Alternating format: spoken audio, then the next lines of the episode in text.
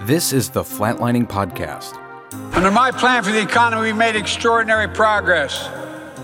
And we put America in a position to tackle a worldwide problem that's worse everywhere but here, inflation. It's sapping the strength of a lot of families.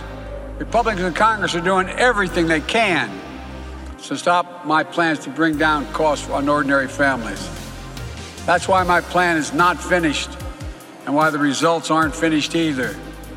The economy's fundamentals, its balance sheet, household debt, corporate leverage, financial systems, strength, state and local governments, all in pretty good shape. So, I would argue that we'll be able to avoid a recession. It is now officially in a bear market. That's down more than 20% from its high in January. The sell-off has been broad. All three major indexes have finished lower nearly every week since mid-March. And cryptocurrencies have lost nearly $2 trillion of their value since November.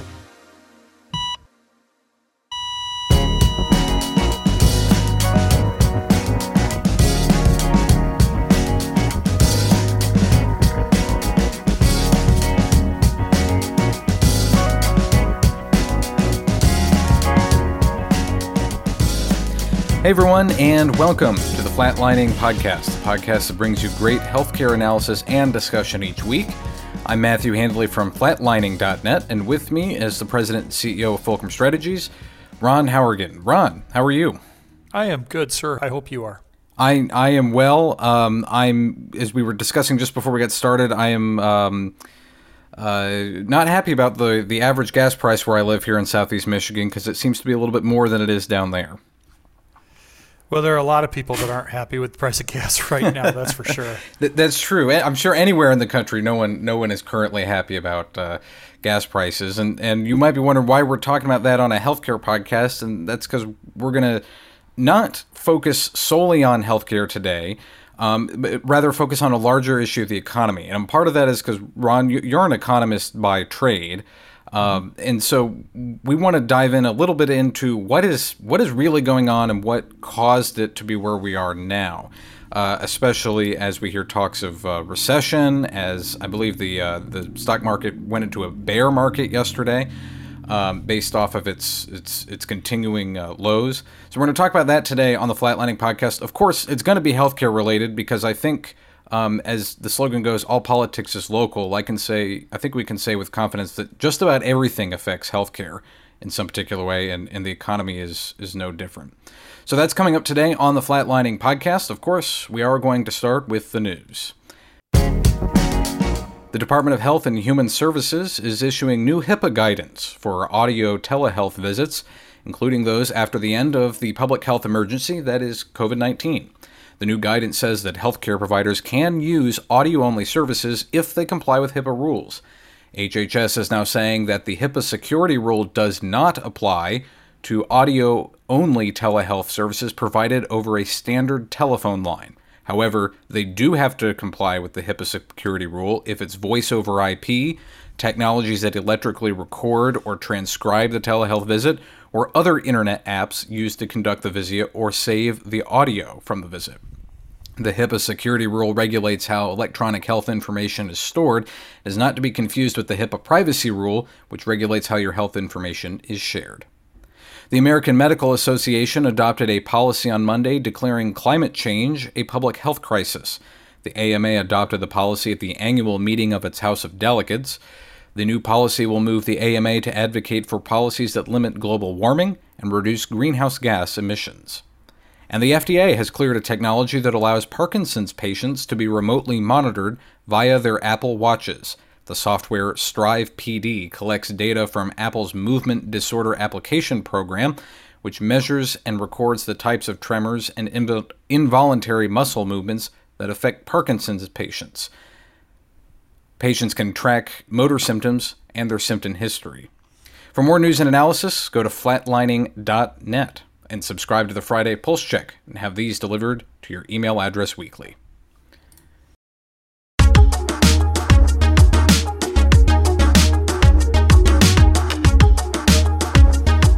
I truly believe we've made extraordinary progress by laying a new foundation for our economy. which becomes clear once global inflation begins to recede. There's so much at stake. But the truth is, I've never been more optimistic about America than I am today. I really mean it.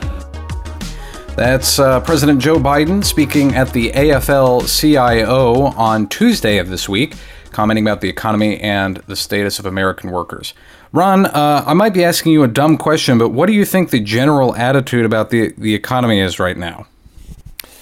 Well, I mean, the interesting thing with Biden's comments is a big part of economic outlook has to do with people's belief in, is the economy good or is it getting better? And so, you know, you as a cheerleader, you almost have to say you're optimistic. The problem is that is not the way the general public feel right now. They feel very concerned and depressed about the economic outlook going forward.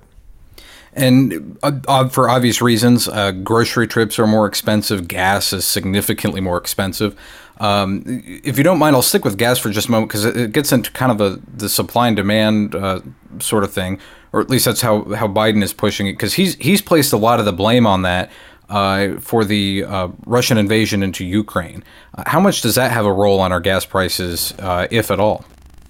Oh, it definitely has a role. I mean, gas is a perfect example of what's going on in the economy. We are dealing with something that we've never dealt with as a world society, and it's almost the perfect storm. Everything that you could possibly imagine going wrong is going wrong. It's what's driving inflation, and gas is a perfect example of it. Gas prices would be high regardless of the problem with Ukraine. There were a lot of factors leading to that. Ukraine just made it worse. It just piled on to what was already a bad situation. So how do we get to this situation just to begin with? I mean, did it start during the Trump administration when COVID happened, or does it go back further than that, or did it start as a Biden thing, as some Republicans would argue? No, the current economic problems we're having really started with COVID.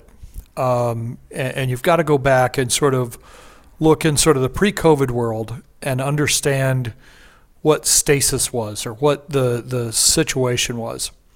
Pre-COVID, what we had both in this country and really as a world economy is a situation where supply and demand were very well balanced and very much in tune, okay? You think about factories that do just-in-time ordering of supplies and just-in-time manufacturing. We have this economy where, you know, nobody carries large stocks of goods. You know, Target stores or retail stores or car manufacturers, et cetera. You know, they knew what demand was going to be, and they would produce it almost just in time, okay? And that works until something disrupts that, and COVID did that, and it did it quickly. It changed supply and demand dramatically. And we're still recovering from all of that change and the damage that was done from COVID. So the simple answer is this started, you know, because of COVID. It wasn't that something that Trump did. And to be honest with you, it's not something that Biden really has by himself much ability to pull us out of. So in the sense that, would it be safe to say that Biden's policies really have... Would you say they've helped or they've hurt the current situation now that we're a little over a year and a half into his presidency? Well, I would say it's a little bit like the old adage of putting Band-Aids on bullet wounds. You know, does it help? Well, sure. Is it going to save the patient's life? No. Right. The problems are too big for any one president with what limited ability they have to pull levers to really change that dramatically that quickly. Let me sort of back up and explain what I mean by that. So again, thinking about supply and demand of any good, oil, cars, whatever. When COVID hit, we had this huge shock to the system. First of all, for many products and services, demand went through the floor. In some cases, almost overnight went away. Look at the travel industry, airline industry. Mm-hmm. You know, they went from being a fairly healthy demand to almost no demand. In a lot of other industries, supply went away. You know, factories shut down. Things weren't able to be produced. And so we had this huge dip in demand, this huge dip in supply. Then other companies with the demand going away, had to adjust. And many times what they did was they lowered cost by taking production offline. That's what happened in the oil industry. Mm-hmm. We got OPEC to stop producing. In this country, a lot of the oil companies took certain production offline. Certain factories either shut down or they would close the third shift, et cetera. So the producers tried to sort of match this drop of demand by dropping supply. Okay. Then the government puts in about $5 trillion of stimulus money, which they needed to do to keep things afloat. Okay. So now we've got a bunch of money floating around in the economy. We've got a drop in demand. We've got a drop in supply. And in many cases, there was pent-up demand. Mm-hmm. Okay. So people couldn't travel. People couldn't do certain things. They couldn't go out to eat. So they weren't spending as much money. I mean, they had greater savings. And then they wanted to do other things. They wanted to do home improvement projects or buy a new car with that money. But there wasn't supply there. So we started having this bubble of demand, or this pent-up demand, but we didn't have the supply to match it. Then we start coming out of COVID. Okay, COVID starts to lift, people start getting out again. Now we've got a lot of demand happening, but we don't have the supply yet. Partly because in some factories, even though we were ending our restrictions, as much as 20 to 30% of their workforce would be out at any one given day because they're quarantining for COVID or they're dealing mm-hmm. with COVID. So they still can't ramp up demand. Other demand was really hard to ramp up. You can't just turn it back on. The airline industry. A bunch of pilots got furloughed. Many of them took retirement. Others weren't flying planes for a period of 2 years. Well, you don't step back into a plane after you haven't flown for 2 years. You got to get certified again. You got to get current. Some of these pilots who left for retirement didn't come back. And so at the time when we started to see these huge increases in demand, supply couldn't keep up with it. The oil industry, for example, has been making some choices not to increase supply because it's costly. Labor markets are hot right now. Labor's expensive. It's costly to increase supply. And they know that this demand bubble we have right now is eventually going to subside. So do I want to spend a lot of money to bring a refinery or oil field back online only by the time I get it back online to have this demand go back down? Or do I just want to return profit to my shareholders because price is high right now? So we've got this huge scenario where almost everything that could go wrong did with what happened with supply and demand. We're still trying to deal with it. That's why we see these shortages and weird things. You know, I mean, we all know about baby formula. Mm-hmm. Keep in mind also that during this 2 years where all this stuff was happening, we lost in this country about 250,000 people out of the workforce. These are people who have died of COVID who were between the ages of 18 and 65. Those are your workforce folks. 250,000 of them died during COVID. So at the time when we need more labor supply went down. So again, all of this stuff just starts feeding this massive inflation, which is what we're dealing with right now. And we're still dealing with supply chain issues. We're still dealing with pent-up demand. And the economy hasn't seen all of those factors ever. So when you think about, you know, could Joe Biden say, well, I'm going to do this and it's going to fix it? No. No president could. Mm-hmm. This is too big for that.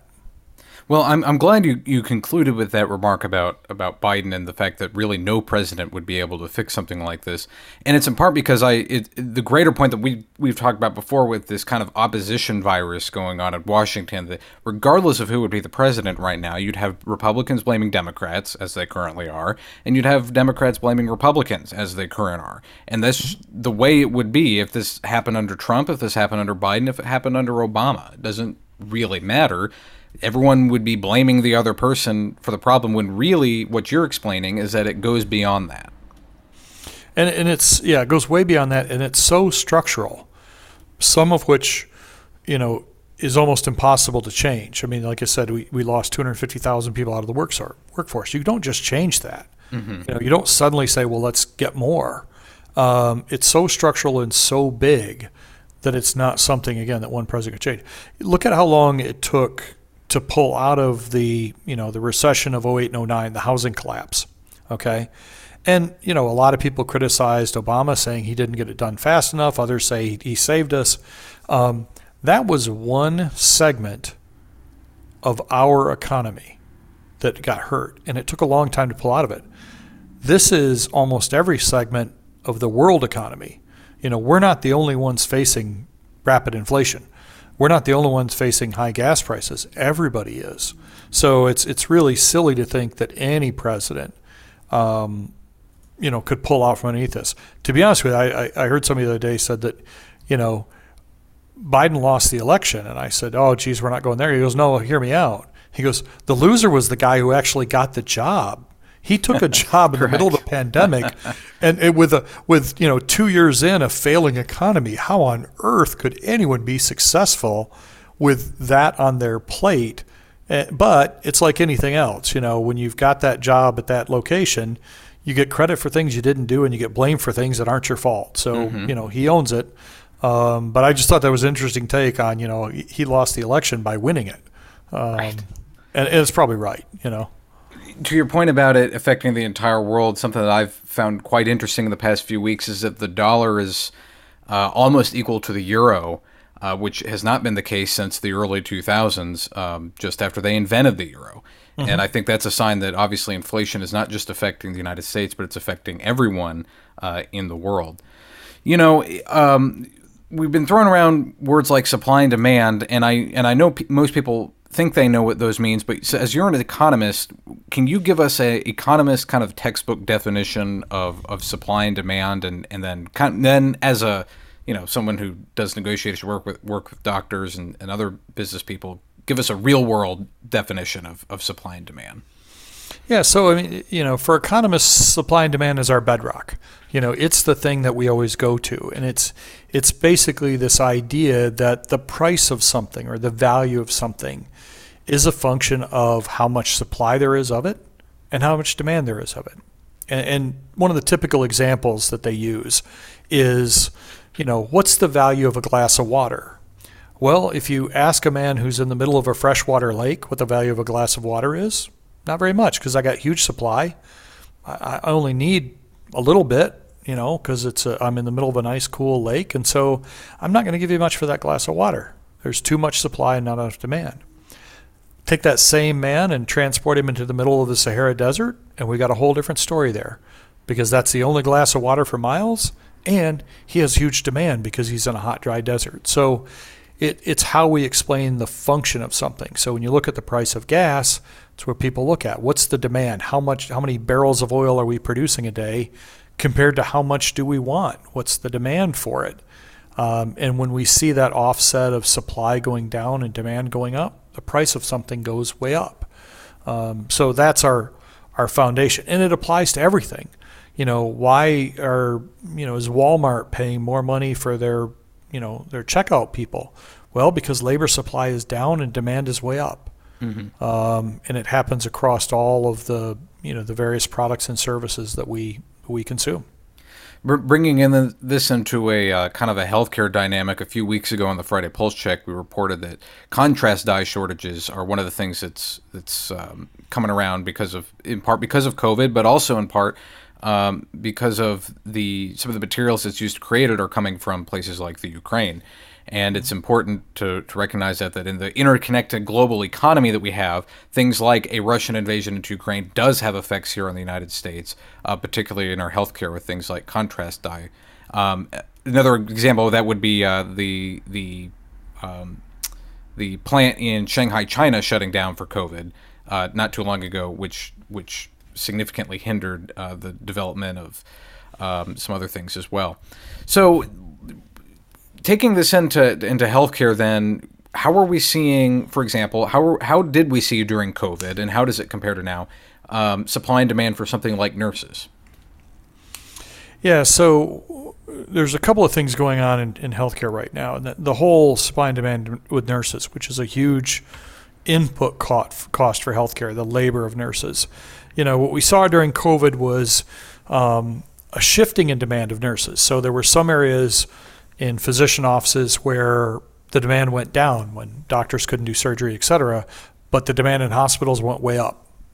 What we've seen with the nursing supply, and this has turned into large increases in the cost of nurses, labor cost, their wages, is we've seen the demand now come back as all the physicians have gotten online and there's all that pent-up demand, but we've actually seen supply of nurses go down, and it's a function of a couple of things.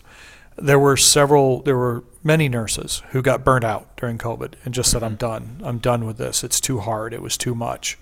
And you can understand that. And we also, you talk about that labor force that died of COVID. We lost a significant number of healthcare workers who were on the front lines, specifically before the vaccine and before effective treatments. So we've got this now drop in supply of nurses, either because they've left the workforce, either retired or done something else, or they died because of COVID, and a massive increase in demand. And so nurses' salaries are going way up, and doctors and hospitals have to pay them because they have to have nurses to sell their product, if you will. And that is having a huge impact on what's going on in healthcare. The other thing to understand about healthcare, and this is the thing that concerns me the most as we go forward, is there are products and services that are able to adjust their prices almost instantaneously when the cost of their goods sold, if you will, go up. Perfect example is a gas station. We've heard stories about gas stations raising the price 4 times in one day. Okay, so if a gas station knows that their next load of fuel coming in is going to be more expensive, all they've got to do is hit a button and they can raise the price of their product. Mm-hmm. And it hits the next person in line. Okay, that's sort of instantaneous, price adjustments. The other end of that spectrum are people that have almost no ability or no ability to quickly change their pricing, and that's doctors and hospitals. Because what you got to understand is the price of their product is largely, almost exclusively, under contract or government regulation. So in the case of doctors or hospitals, how much they get paid by Medicare and Medicaid is a set number. They can't raise that price. That's what the government pays them. The rest of their stuff is almost exclusively tied up in a contract they have with an insurance company that says, I'm going to pay this much for this service. You can't raise that price. You have to try to renegotiate that contract, and that sometimes is unsuccessful or can take a long time. So what we're seeing in doctors and hospitals right now is their costs are going up. Nurses are demanding more money. They've got to pay more money for contrast media, large equipment purchases, rent, et cetera. All that stuff's going up, but they can't raise the price of their product or their service. Case in point, I think the last number I saw for inflation for physician services, this is how much they can sell their services for. The last number I saw for inflation on that was like 1.7%, when general inflation's running 8.5%. Mm-hmm. What that creates is an environment where you've got businesses where their costs are going up but they can't raise their prices, is significant financial pressures. And I think if this current inflation continues, and most people think it will now, at least for some period of time, continues for much longer, you're going to see doctors and hospitals get into serious financial trouble. And that should be concerning to all of us. So what would you say is the biggest shortage, I think is the wrong word, but what is the biggest supply-demand shift that we've seen since the start of COVID going into now that's affecting the costs of healthcare professionals? I would say other than nurses, kind of only because we've talked about nurses already.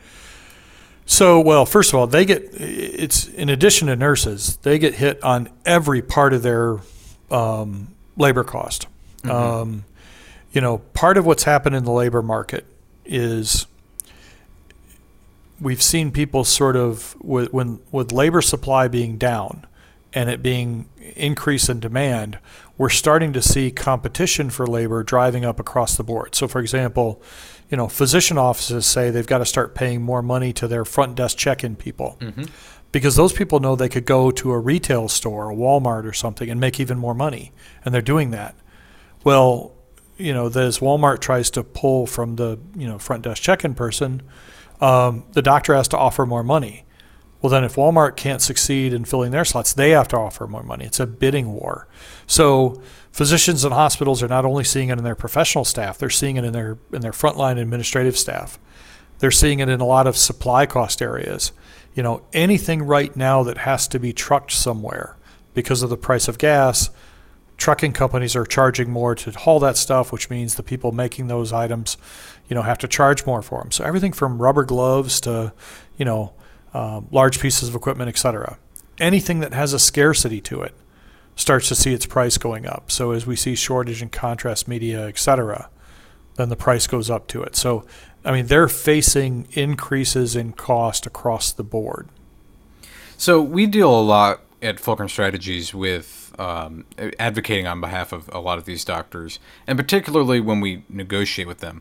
Without naming names, unless you want to, what would you say has been the payers' general response to some of the needs of these healthcare professionals throughout COVID and into now?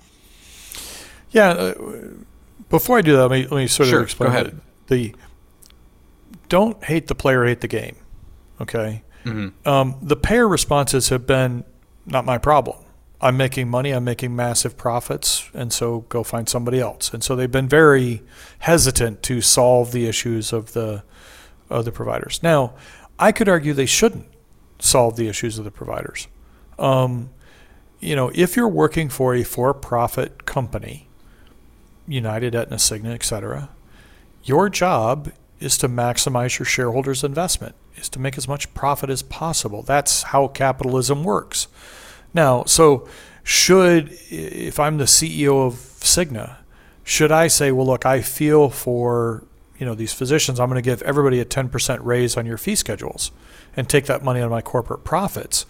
Well, if the CEO of Cigna does that, his stock price goes down, mm-hmm. and his shareholders more than likely have reason to remove him from his job because he's not holding up his responsibility to the owners of his company. And let's not forget, some of the owners of his company are people who are relying on that stock price mm-hmm. for their retirement. They're school teachers who have a mutual fund that their 401k is invested in. Now, again, I'm not trying to defend the profits of every insurance company, only to say that they're doing very well. They haven't seemed really willing to help the providers out of their bind. And you can make an argument that they shouldn't. That's not their issue. And you could also make the argument that if insurance companies were taking massive losses, most hospitals would not feel one bit of sympathy towards them, nor would they reduce their contract to the mm-hmm. to the insurance company. So, but simple answer to your question, no, they haven't helped out. They haven't been at all willing to help out. We're talking about the economy today on the Flatlining Podcast. How does the supply and demand affect the average patient, either when they go to see their doctor or healthcare provider, or they go to the emergency room, either when they walk in the door or when they get the bill later on? So this is one area where there's a positive to this idea that physicians and hospitals can't increase their cost immediately. So unlike what happens at the gas pump, you know, when you go to your doctor's visit, the next doctor's visit you go to, your cost is going to be the same as it was the last visit because that contractual rate is the same, and if you pay even a percentage of that. So for the most part, the consumer's been insulated from cost increases on the healthcare side because they're not allowed to go up.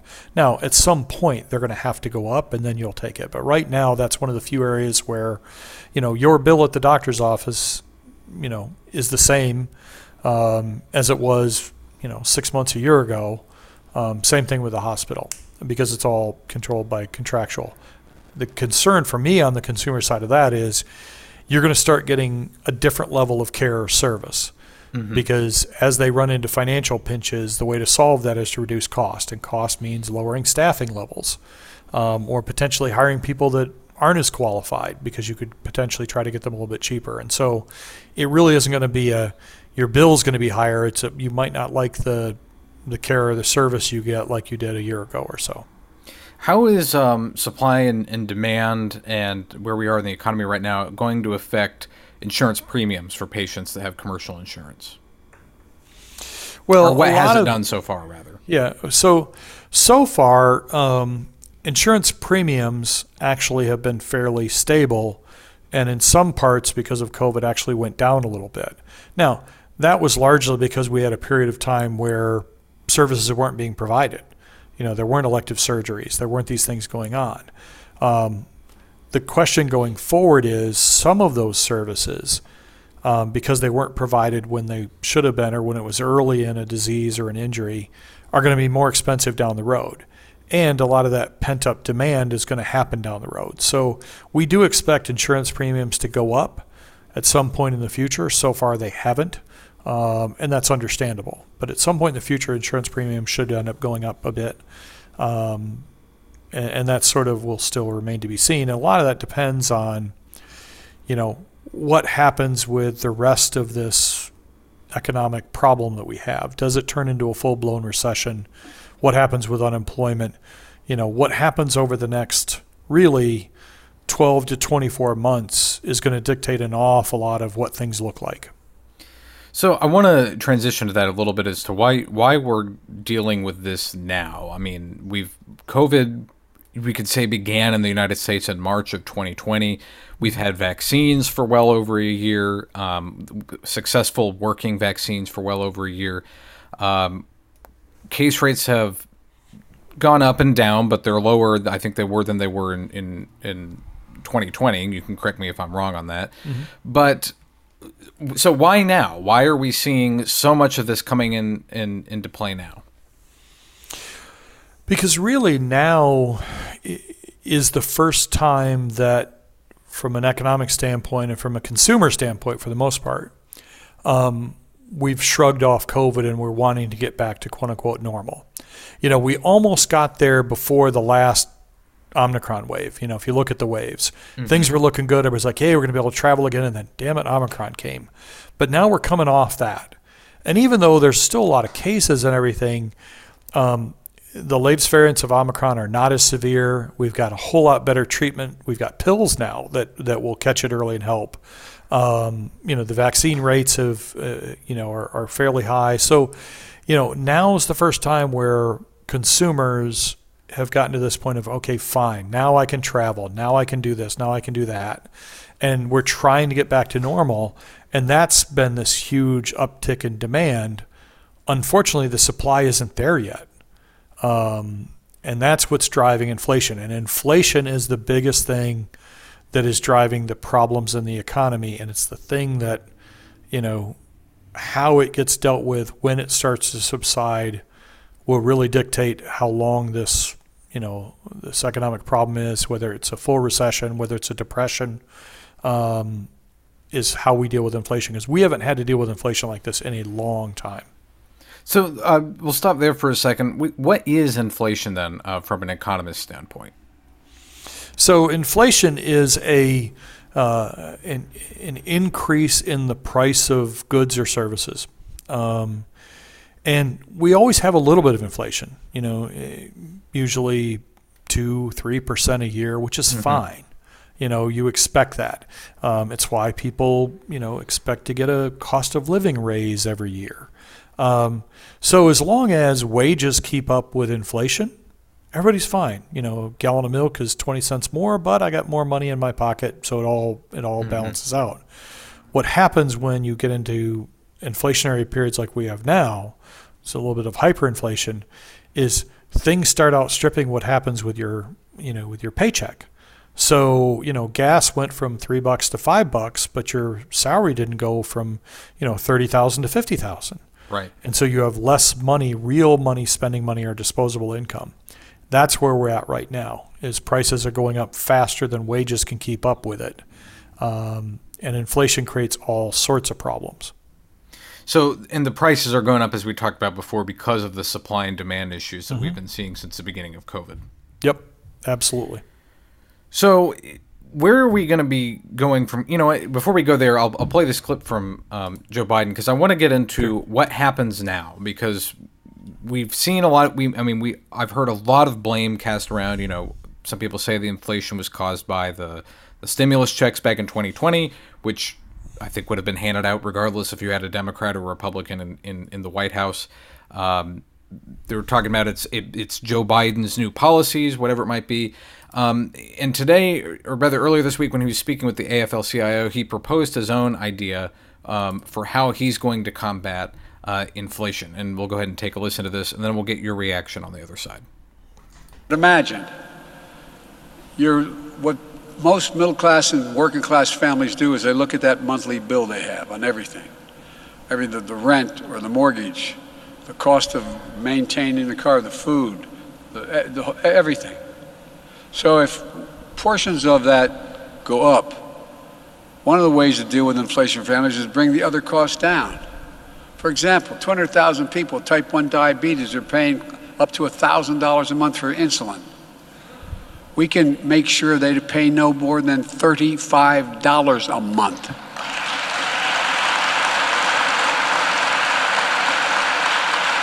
By that, and by the way, drug companies will still do very well. It'll cost them $10 to develop that insulin.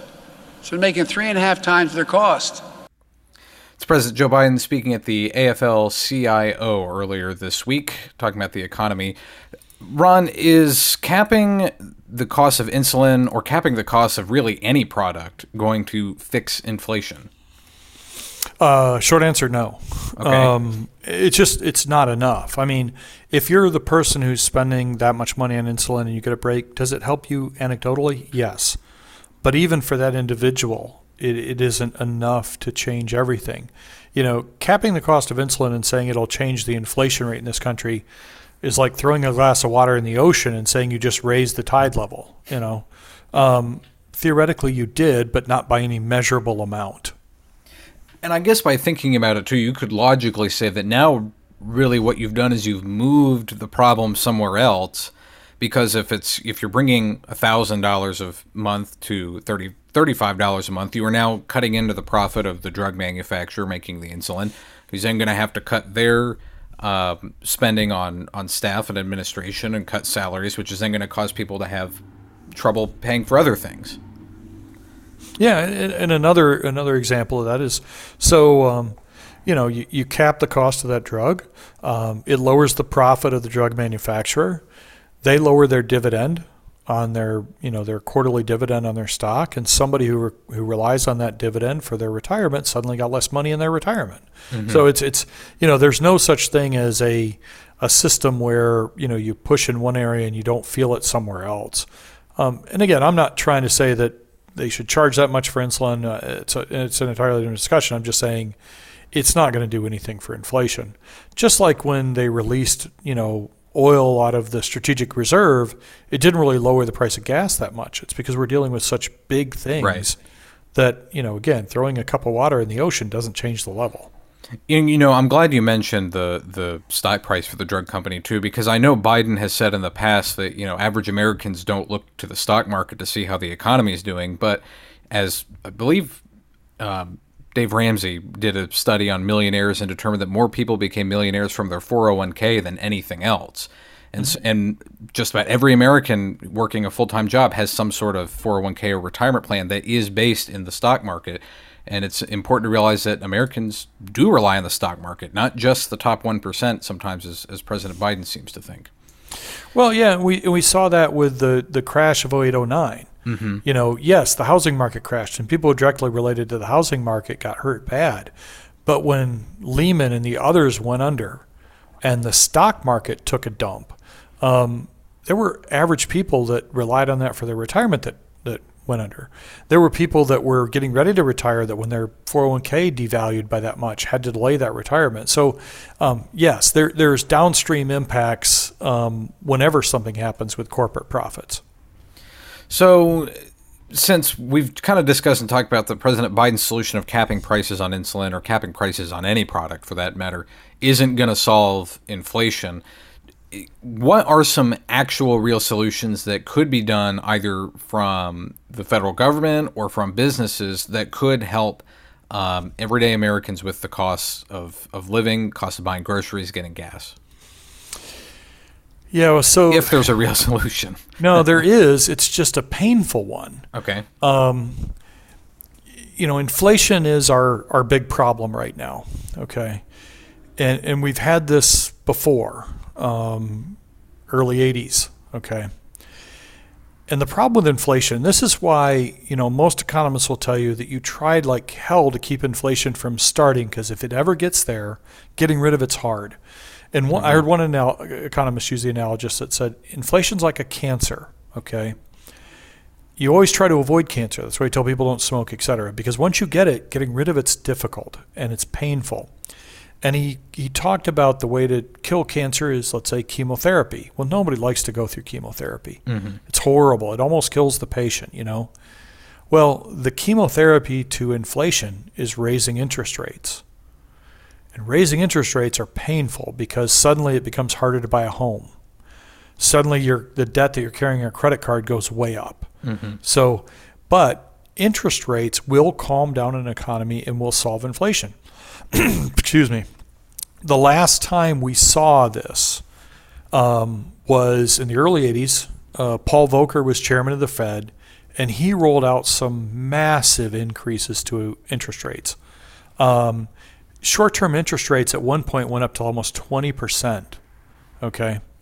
But it eventually did fix the problem of inflation, and we got a pretty good boom economy after it. So right now, we've already seen the Fed bumping up interest rates a little bit, half a point. Mm-hmm. There's talk that they're going to make another adjustment. It might even be 0.75 points. Well, the big question is that going to be enough? Or do they have to do something dramatic? But the dramatic is hard. And even with the half point we've seen, last month, new mortgage filings went way down. So we're already seeing an impact on housing. So that's the solution. It's just hard. Yeah, and to your point about raising the interest rates, so and we'll share this article in the show notes at flatlining.net or wherever you get your podcasts. The Fed by tomorrow is looking. Analysts are saying it's looking at 0.75%, 0.75%, like you said, and Deutsche Bank is expecting that tomorrow and in July, and so. You're right, that hurts the people looking to buy a house, but on the other hand, it might help bring down the cost of everything else. It was at this point we had some technical difficulties, and unfortunately, we are going to have to pick up the conversation there next week.